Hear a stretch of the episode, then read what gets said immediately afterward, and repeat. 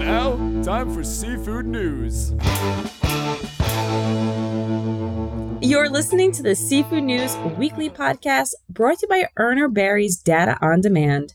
Transform your data challenges into valuable business opportunities with real-time commodity market information, seamlessly integrated directly into your company's systems. Urner Barry's data licensing solutions, including our API and Excel add-in, will save you time and effort, allowing you to focus on what's important, growing your business. Say goodbye to manual data collection and hello to automation. To learn more about Urner Barry's data on demand solutions, reach out to sales@urnerbarry.com. And you can also visit Urner Barry at Seafood Expo Global, booth 2C200.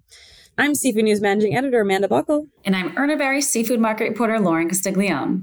Lorin, do you want to share the big news about Seafood Expo Global? Well, ladies and gentlemen, the stars of Watch Us Eat are going worldwide. Woo-hoo! We will both be at Seafood Expo Global, and I'm so excited. Yes, I was initially going to go, and then... Wait, this is the big news you're talking about, right? This is the big news. Okay. Do you have something else I don't know about? No, I just want to make sure there wasn't anything like industry related. Nope, it's that we're going. This is the big industry news that we're going. I know I was originally planning to go, and then after seeing such a hit, we were in Boston. We've convinced our boss Jimmy to let Lorin go as well. Oh, I was going to go with the story that he begged me to go that we could go.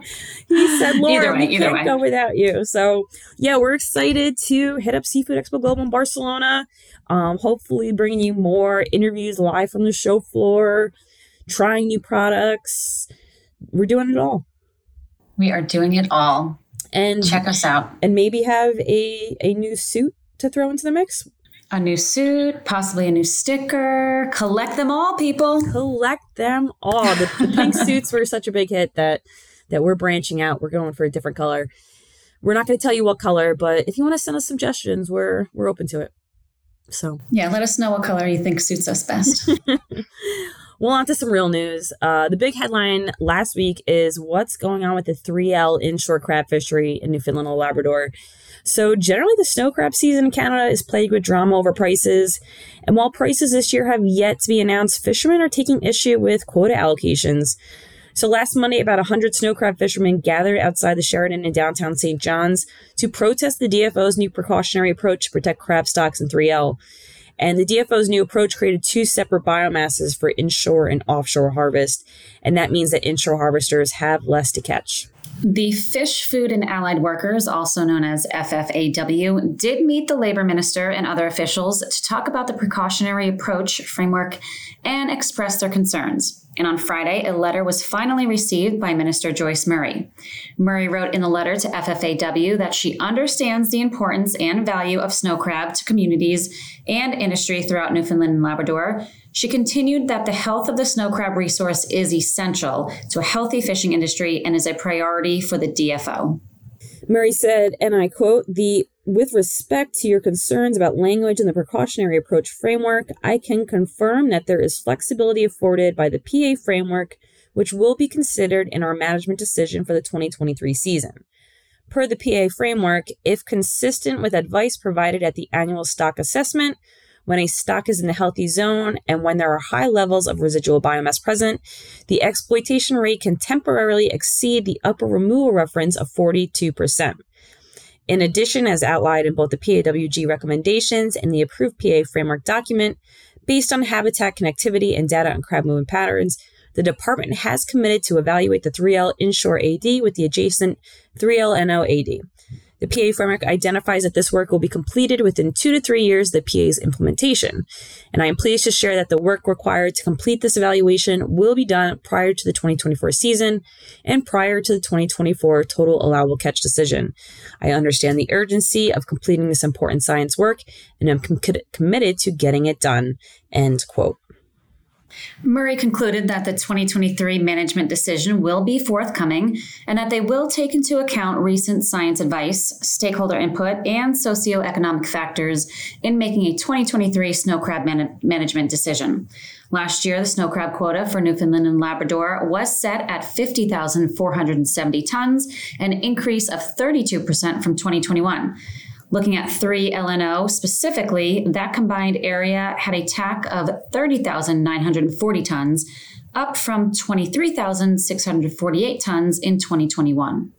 Meanwhile, it's also important to note that while the season hasn't started yet, the market is continuing to see significant downward pricing pressure across all sizes. So Urner Barry seafood market reporter Janice Schreiber noted that the market is seeing prices that it hasn't seen in about 7 years. And Janice wrote in her latest analysis that thinking back to that time period well before the pandemic, the market landscape was much different. U.S. buyers were more apt to take positions on product, hold it, and use it throughout the year before loading up again in the next season.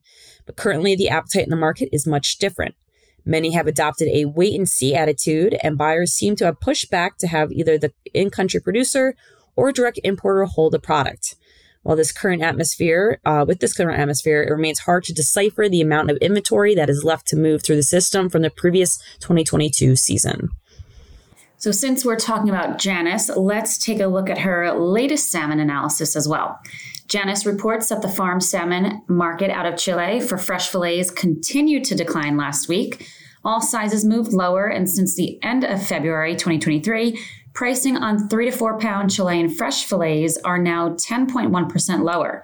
We did see a similar trend last year in 2022 about the same time. The market dropped 6.8% during the month of March. Speculation as to why the market is dropping appears to be a combination of factors. Some reports out of Chile are that the unplanned harvests are occurring in order to ward off against warming water temperatures. Summer is coming to an end in Chile, and the situation is not atypical for this time of year. However, this appears to be paired with a demand in the U.S. that is not robust enough for the volume of fillets coming in. When looking at retail, we observed that the past 2 weeks at retail, promotional activity has fallen well below the 3 and 5 year averages. And although promotions on a year-to-date basis are higher than last year, a slowdown in promotional activity as of late may have helped to contribute to more availability of fresh fillets to the open spot market, hence pushing supply to outweigh the current demand. Still, another factor to consider is inflationary pressures. That's the it word of the year. Looking at competitive proteins in the space, we see that both the chicken and pork indexes are lower than last year. The chicken index, although on the rise, is down 11.4% from the same time last year, and the pork index is down 21%, again, year over year.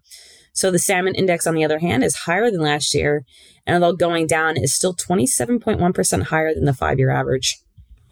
So Janice concludes that with 2 more weeks left to go in Lent, one being the Holy Week, it will be interesting to see how the farm salmon market reacts. Market participants all report a highly unsettled undertone heading into the weekend for Chilean fresh fillets. In other parts of the farm salmon complex, some early offerings for fresh whole fish from Norway look to be slightly lower than current quotations.